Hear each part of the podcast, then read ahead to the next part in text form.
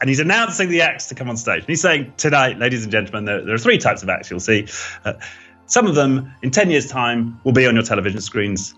Uh, some of them you'll never see again, and that's a good thing. And, and some of them should really be doing therapy. And when he said that, it was like this, this dagger to my soul. I was like, man, that is absolutely right. I mean, you could argue that all art is some form of therapy, but I am inflicting on my audience these these, these pains from deep in my soul, and I would be much better off working through this with a therapist. Was what my intuition was telling me, and that was the moment. That was the fork in the road.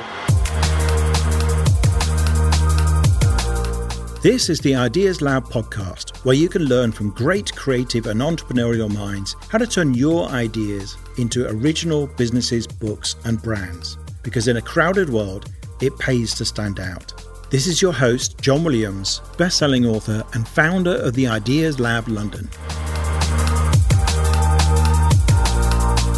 Richard Atherton was a consultant at Deloitte when I ran into him in the basement of a Soho comedy club. He ended up quitting Deloitte, tried his hand at stand up, created a burlesque comedy night called Bonobo Presents, then embarked on a deep psychotherapeutic journey on himself before founding First Human with some colleagues, a company which takes what he's learned in both the consulting world and in therapy and brings the humanity back into corporations.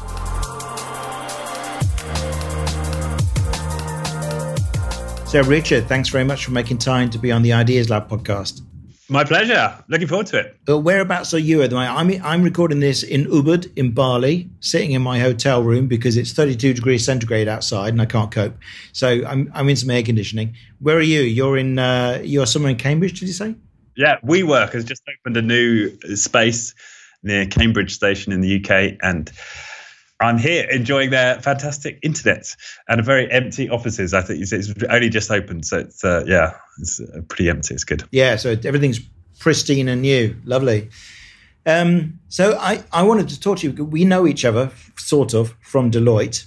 It, in, in fact, our bizarre story is that we were both working in the same department at Deloitte at the same time, but we met in the basement of a comedy bar, a comedy comedy club. That's right.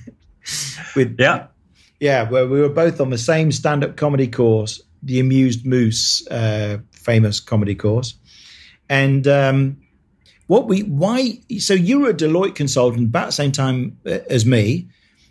What why did you start doing a comedy course, stand-up comedy?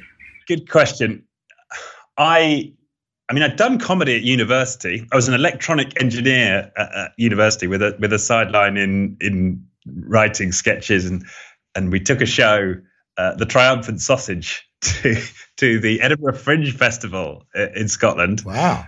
And uh, we were critically panned, but uh, it was a good. It was a, it was a it was a good learning experience. Yeah, uh, and always had an interest in, in in comedy. And actually, when I first left university and came to London, I I worked in a bar and was doing stand up comedy, and didn't really get very far with it. Uh, took a job coding uh, in the city, uh, found my way into Deloitte, and then had put that that creative part of me somehow pushed it pushed it down for several years. Well, of course, you one is creative as a consultant, but not not in the same way. And where where had I got to? That's right. And I, I, I yeah, I suppose it had been six or seven years as hard work as a as a consultant, traveling around, and something in me must have decided I needed to do snapped. So yeah, snapped. Some needed to do something more creative. Found my way to this course was recommending re- recollecting that the first time round I'd done it, I yeah, it hadn't gone brilliantly well. Like in fact, I remember the pub in the East End where I took my yeah my comedy, and uh, they were pretty much perplexed by what had just happened. They certainly weren't laughing. That's not a good. That's not a good reaction. You are perplexed. Is is not a good adjective to be exactly. So I thought, well, maybe I maybe I should get some training, and yeah, uh, maybe maybe I'll have a better shot at it this time. Yeah, and so we were sitting in the basement, and I said, like, I said something like, "What do you do?" It was towards the end of the course, And he said, Oh, I work at Deloitte. And I went, Well, so do I. Where? And he said, The Strand. And I said, Well, so do I. In which department? And he went, TMT, Telecoms, Media and Technology, whatever it is. And I went, Well, so do I. But the fact is, you've been on project the whole time because you've been at Sky TV. And so uh, you, you, you, what kind of consultant were you? You're like a management consultant in general, or? So yeah, I, I had come to Deloitte with my coding skills, and I was still doing some some amount of, of software engineering uh, as a as a consultant, uh, and I suppose it was a broader role because in Deloitte you, you never just you know not, I don't want to say that sounds pejorative. What is usually has some technical skills that you're deploying, and then you, you, get involved in much more management aspects as well, which is which was definitely the case with me there at Deloitte. I was doing project management and bits and pieces of design architecture, and yeah, so it was a it was a technical consulting managementy role. And so then you do the twelve week Amused Moose comedy course with me with Logan Murray, who's a great teacher, and um, and it, it, where did you go afterwards? Because uh, at the end, I went and did a handful of gigs, which uh, most of them went quite well, actually. What you went and started something else, didn't you? You want to explain what that was? Yeah. So, I mean, initially, I actually started a comedy club above uh, a, goth club on Wardour Street in the middle of Soho in London, which was the which is the the, the kind of the gay, well, at least was a um, a gay, pretty creative quarter within within London, and yeah, yeah. we had we had a room above this golf pub. Uh, we called it the 99 Club uh, because it was 99 Wardour Street. Yeah, because I performed at the 99 Club because uh, um, was it Richard Warrior-Necki who was running it with you? Jim Warrior-Necki. Jim Warrior-Necki. Yeah, yeah that's right. right. Okay. Yeah, Jim and I started it together, and in fact, my dad came down and put the put the hooks for our very first black curtain uh, above behind the stage there above this pub, and it was an extraordinary pub. You you weren't allowed to wear a tie in this pub.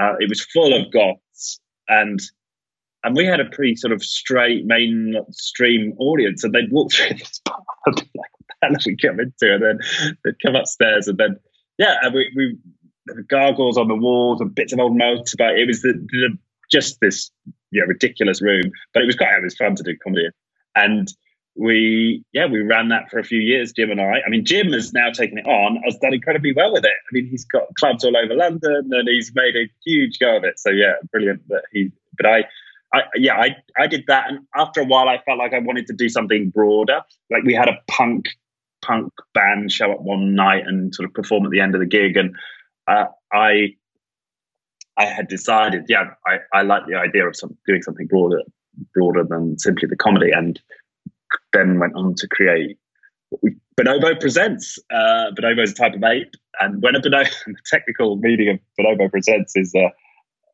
is when a bonobo presents its genitalia to other.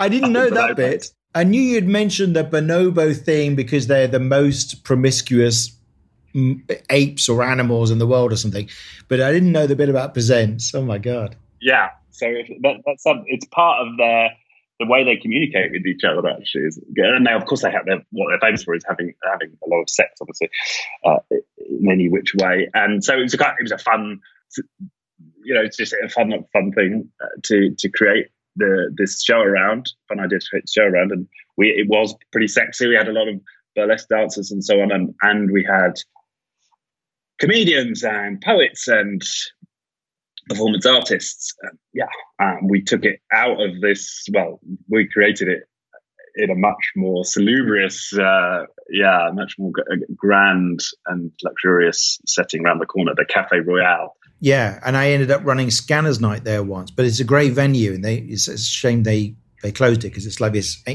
really old fashioned bar, mirrors everywhere, and it feels like something from hundred years ago. So, and that did pretty well, didn't it? That did really well. Yeah, we after a while, we were selling, yeah, selling out. We we were the world's only uh, carbon neutral cabaret club, so we offset all of our cabaret, and, and that got the interest. Channel Four, which are the major TV stations in the UK, so they filmed our cabaret, cabaret night, the world's one and only carbon neutral cabaret night, and um, yeah, so we, we did that. We yeah, we get a lot. Of, yeah, we did get a lot of press because I was running it with Melanie, who who was a PR professional. So of course she was brilliant at that. And yeah, we had uh, a hell of a lot of fun doing that for for a few years. Initially on the side, actually, but yeah, right at the start. On well, no, actually, I'd quit Deloitte. I'd quit Deloitte by the time. And so somewhere in the midst, uh, I I took the leap and screwed work, screwed Deloitte work, and and jumped out of uh, working uh, as a Deloitte consultant now. Were you making enough money from Bonobo Presents to live on, or were you had you gone into contracting or something? So uh, yeah, uh, that's right. So I, I, I, was contracting. I had a little bit, not much, but a little bit left over from where I was from working at Deloitte, which I, I suspect probably kept me going for for a while. And then yes, and I was contract. So I was very lucky. Deloitte took me back on uh, as a as a contractor, which was extraordinarily lucrative. Um, and and I managed to do that part time. So I, I said I'd come back, and I'd only do it three or four days a week, which they were very accommodating of, and the client, uh, which was the BBC. So, so it was, yeah, it was great. Had, for, for a while there, it was fantastic. I was making, uh, yeah, a lot of money as a contractor, having huge amount of fun running this cabaret show.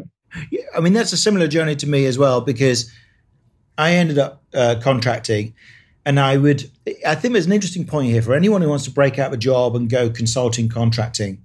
People will always say that they want you full time on a contract, or even they want you back in a job. And it, you know, if you take them at face value, you would imagine that it would be impossible to do what both you and I did, which is to work three days a week. And and yet, if you stand firm and you just go, I am only available three days a week, depending on the kind of work you're doing, sometimes it's not practical you often people will cave because they'd rather have you three days a week than not at all. And it sounds like that's what Deloitte did with you, or what the BBC, who was the end client, did with you. And in fact, it was the BBC I was contracting for during the similar period as well. Yeah, that's right. Yeah, yeah. You push past that initial resistance, and quite often they'll say, I mean, a friend of mine was talking about his wife, who's a lawyer, and they tried to say to her, um, well, we'll let you come back four days a week. She's she's a mother as well, and she didn't want to work full time. She said, no, I, am only going to work three days a week. Take it or leave it. And eventually they caved. You're right. They just said, okay, we'd rather have you three days than, than no days. So, yeah, you're right. I think often people are in a stronger position than they perhaps initially perceive that they're in. And of course, not always. And we had specific, I think you had broadcast expertise, and so did I. So if you've got some sort of specialist thing and people need it and they really want you, then yeah, they will they will bend. So, how long did Bonobo Presents go for? It was a couple of years. I think it was two or three years, and we set up an agency. So it was a purveyor of jugglers and dancers to uh, to uh, aristocratic parties in London for a while, uh, which was yeah, which was which was this was a lot of fun. So yeah, I was a, I was a, was a cabaret impresario, I think you could say for wow for, for a few years. I found my way back to comedy. So it, but interestingly, after a while, I decided that I, I, was getting quite jealous of these these com- comedians coming on the show. So I would MC the show and I'd present. And now, ladies and gentlemen, please welcome to the stage and the com- comedian of the night. And, and then I'd watch them from the from the from the sidelines and think, oh yeah, I'd, I'd actually really love to be doing that. I'd love to be doing the comedy. And, and so I went full circle and then went really back pretty hard into comedy uh, picking up where I left off, off, by which point Jim's club had got so big the night he wouldn't book me. So I could go back to the 99 club. The, so the club you you helped to start wouldn't hire you, wouldn't book you. That's great. Exactly. They, they, they got too got too big, and uh, but but after a while, yeah, working hard on the circuit, I did start to get to the point where I was yeah getting asked to do more and more gigs around the country, and and I, and I still I still remember my first check for fifteen pounds uh, for uh, my first paid gig down on the south coast. So yeah, that was that was a lot of fun uh, for for a while. Yeah, yeah, and, and uh, that's it's interesting. So, have you never worried about what your clients might think? You know, the BBC or Deloitte. Were you worried if they if they saw the footage on Channel Four of Bonobo Presents, or if they knew you were a, a jobbing comedian, were you ever worried that that might clash with the kind of corporate image, or you just don't care? Yeah, I so I was, and I and I I was very wary when things ended up because I mean this was in the early days of YouTube, but there was still there was still a little bit of that going on. You know, people filming gigs and stuff getting out online, and yeah, it definitely was a worry because my act was pretty blue. I mean, I wasn't an opener. I was definitely late night. The end of the once the once the once the audience warmed up, it was um yeah. So yeah, it was a concern it, was, it, it certainly was a concern, and, and it may have been, it may have got to a point where had it, had I continued with it at some point, it would have been unsustainable to be having a really dark blue comedy act and playing the role of a trusted corporate advisor uh, simultaneously. I mean, it was a pretty bizarre life for a while because I'd be on stage in, in in Birmingham, which is sort of in the middle of the UK, at, at midnight, knowing I had a meeting with a client at 8 a.m. the next day in London. And yeah, so that there was a, there was a few months where it was a it was a pretty demanding double life. I mean, you it sounds like you're not afraid to work hard on uh, whatever you're doing. I mean, that's we shouldn't we we shouldn't kind of deny that that's a factor in all these things being quite successful. Yeah. Oh yeah. I yeah. Working hard, persevering, like going through the big shit face, and just keep keep keep on. Yeah, yeah. Because I mean, well, it sounds like you actually had a slightly different ride with comedy. It sounded like you were pretty good right from the start. I mean, I was, I think, yeah. in, I think I was more, I had more in common with most comedians, which actually is they're pretty awful for quite a long time before they start getting good.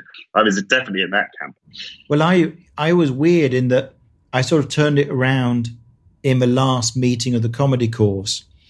And I did a, well, I did a, a you know, there's a performance. So you do this 12 week comedy course in the basement of the Amused Moose Comedy Club with Logan Murray. And then at the end, you do, everyone does a gig where you do five minute slot in front of an audience, which is quite big, which is basically made up of the friends of all the people who are performing.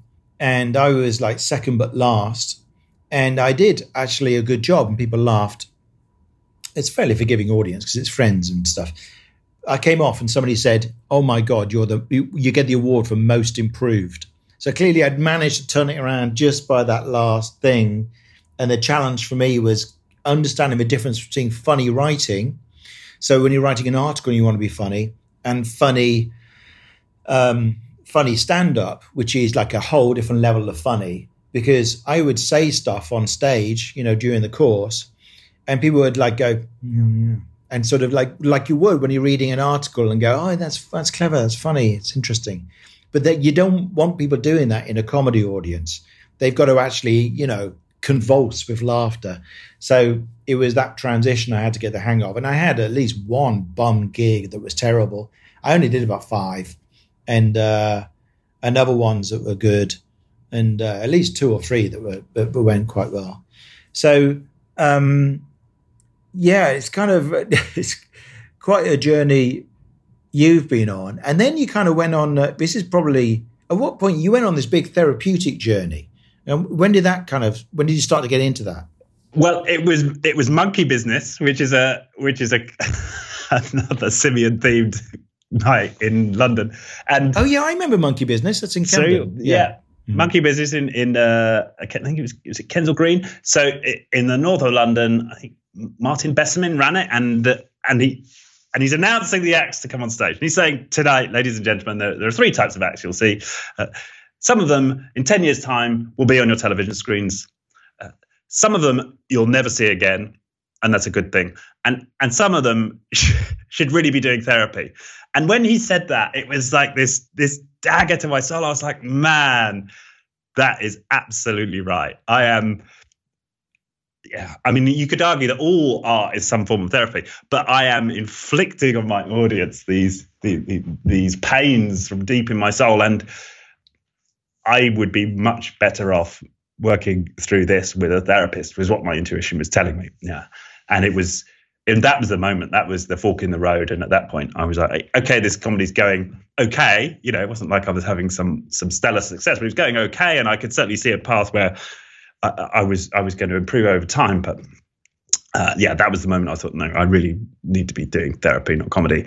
and I didn't then I, I saw out the rest of the bookings that I had and then really started going hard into yeah into working on myself. Uh, and and the initial and the initial act there was to go out to California Santa Monica and do 21 days in the Primal Center which was a which is a, a therapy center that's still going um, that's set up by a guy called Arthur Janov who wrote the famous book The Primal Scream was John Lennon's therapist, and we, we yeah, I worked with uh, his staff there. He was by that point um, not actively um, doing therapy, but still, still the uh, the intellectual force behind it. And yeah, I started to have some some big big breakthroughs I mean, I cried for the first time in about five years with with my therapist there on like day 18 of this 21 intensive,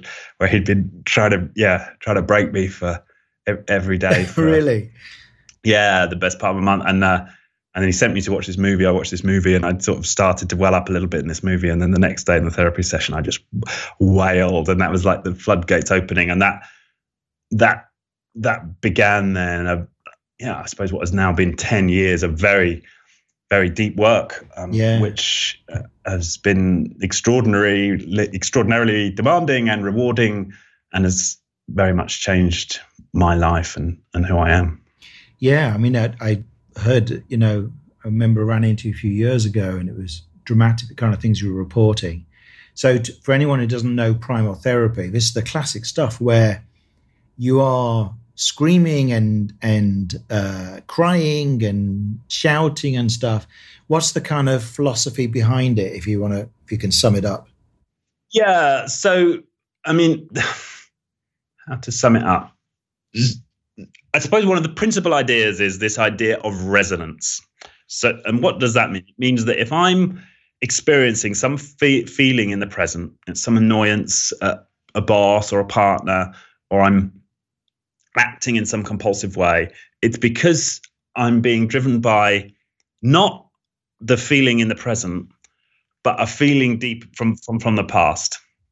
So when I think about it, I, I, think about it like there's like a little bell ringing in the present, but really that's resonating with a big kind of bell that's ringing in the down the path of time to some some event in my past. So we get triggered in this way. I mean, sometimes the way it gets summed up is um, hysterical is historical. So when I've got some kind of overreaction, some emotion in the present, really it's being driven by something that I'm repressing or have suppressed deep in my past. So that's the premise of it.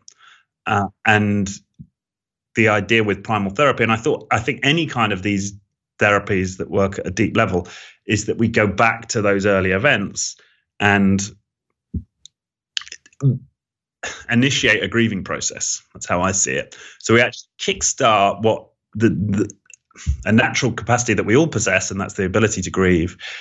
And, and what that therapy does is it puts me back in that place where I was in pain, where a need, a primal need of mine wasn't being met, fundamental need wasn't being met, and then allow myself to grieve the unmet need. That's what we talk about in primal therapy.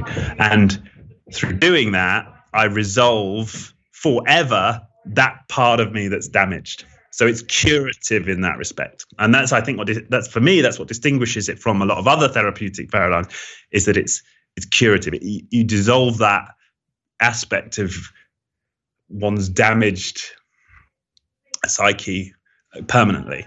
Now, in my case, and I guess for many people entering this path, there's a lot to work on. And in fact, France Janov, uh, Janov's wife talks about this process as like emptying a bathtub with a teaspoon. So it's a it's a it's a lifetime's work, and it's ex, yeah, it's extraordinarily libera- liberating. It, it sounds in this way, or at least it has been for me. Sounds uh, horrific to go through. is, it not just like oh my god? Do you dread the sessions?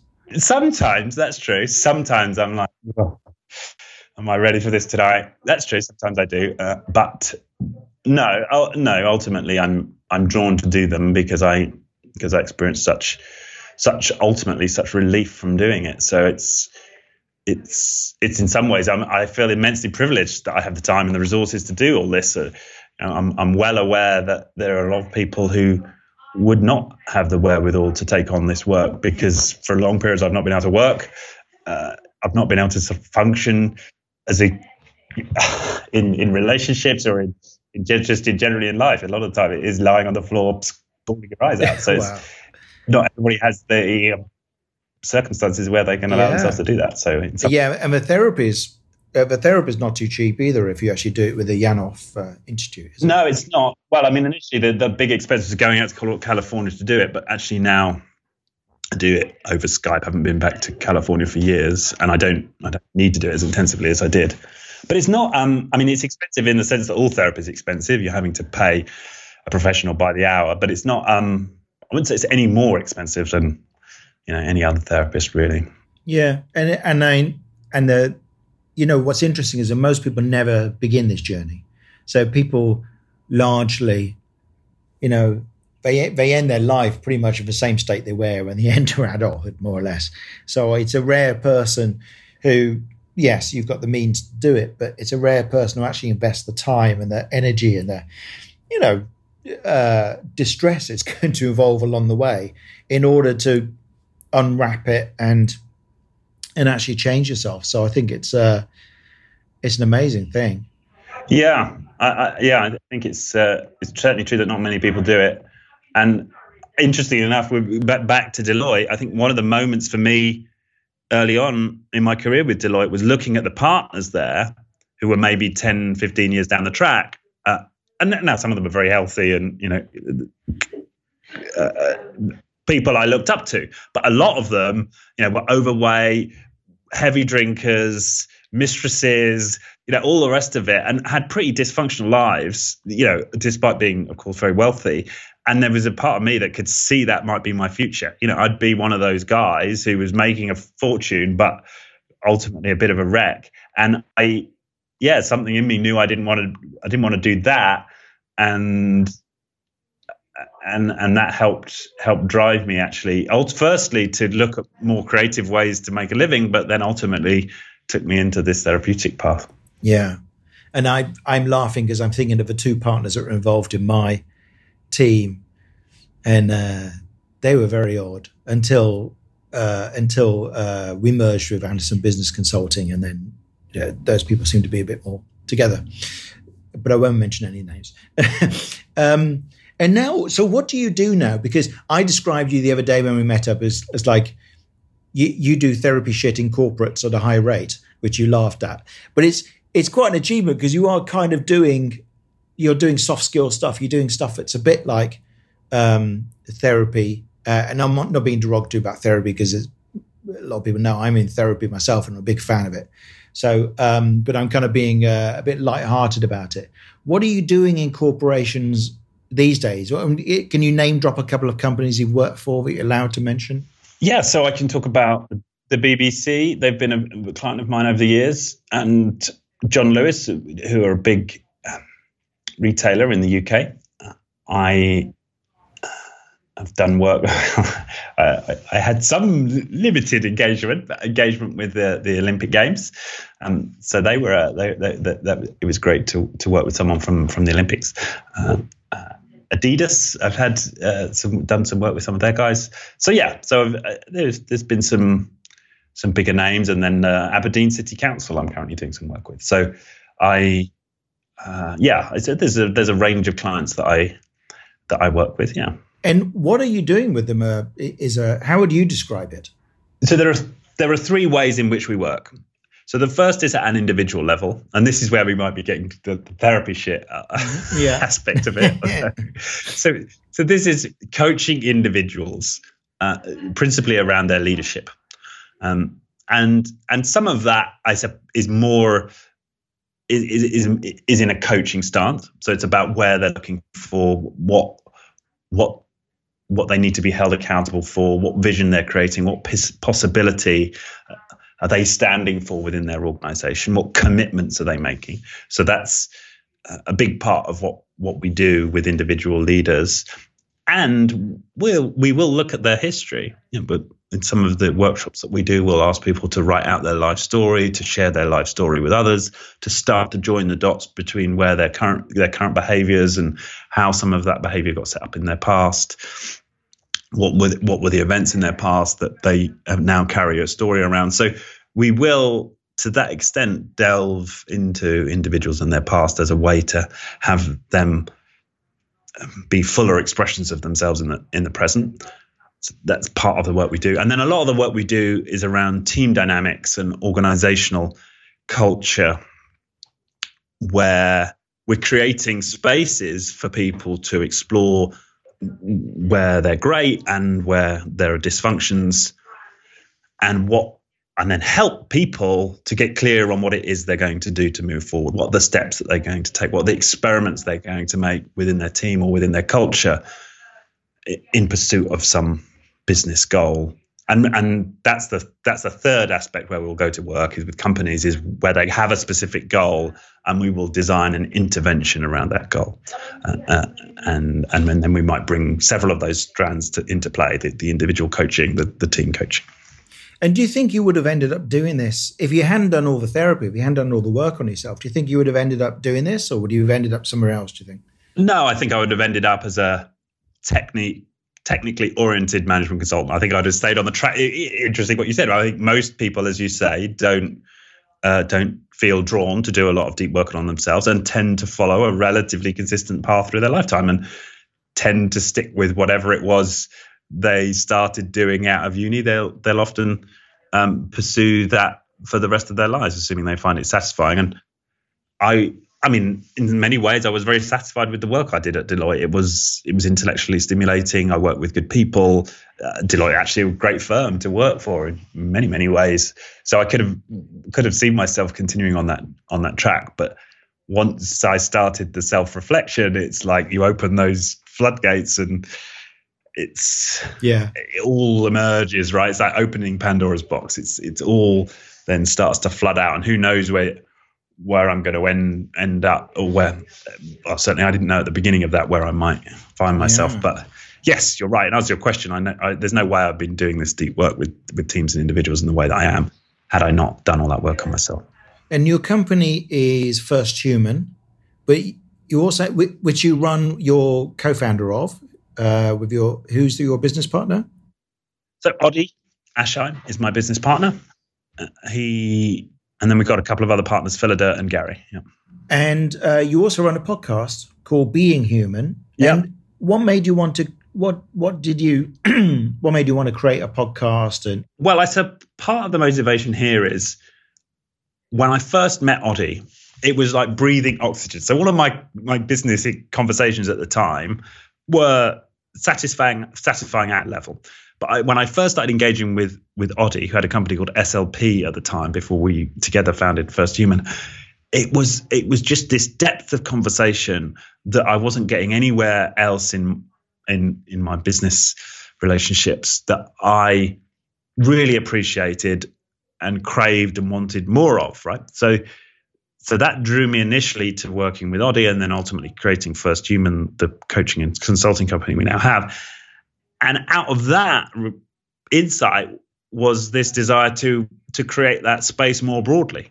Mm. and that's what being human is about. Is about creating deeper conversations which people can listen to and participate in uh, within within a business context. That's that's the purpose for creating being human yeah no and i love it and i love the the whole theme of bringing the humanity back to the corporate world and uh, I think the world has changed since we were at Deloitte, and people understand that a lot better.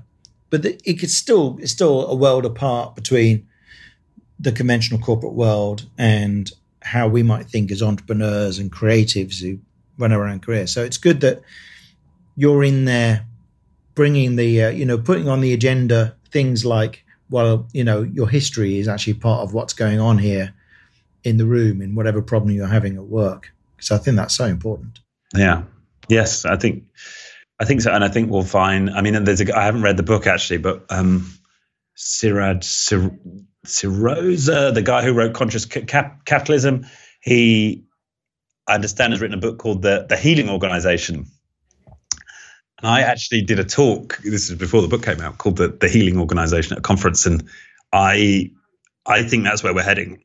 Yeah. I think that as we evolve as a society and become more open to these questions and, and self reflection, these deeper questions and, and self reflection, we will we will learn. I think that that creating healing spaces for people in organizations is one of the most powerful way you can um, unleash creativity, productivity, uh, p- coherence within teams.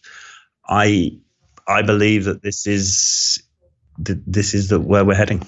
No, I think that's brilliant, and I and I love the idea of a, a corporation or an organization can be a, a space for healing, not just making money, not just people functioning to their best abilities, but actually that's quite. I never even thought of a company like that before, but a place where everyone gets better, you know, in every way. Yeah, I like that. Yeah, where we can help each other heal and grow in the broadest sense. That's great.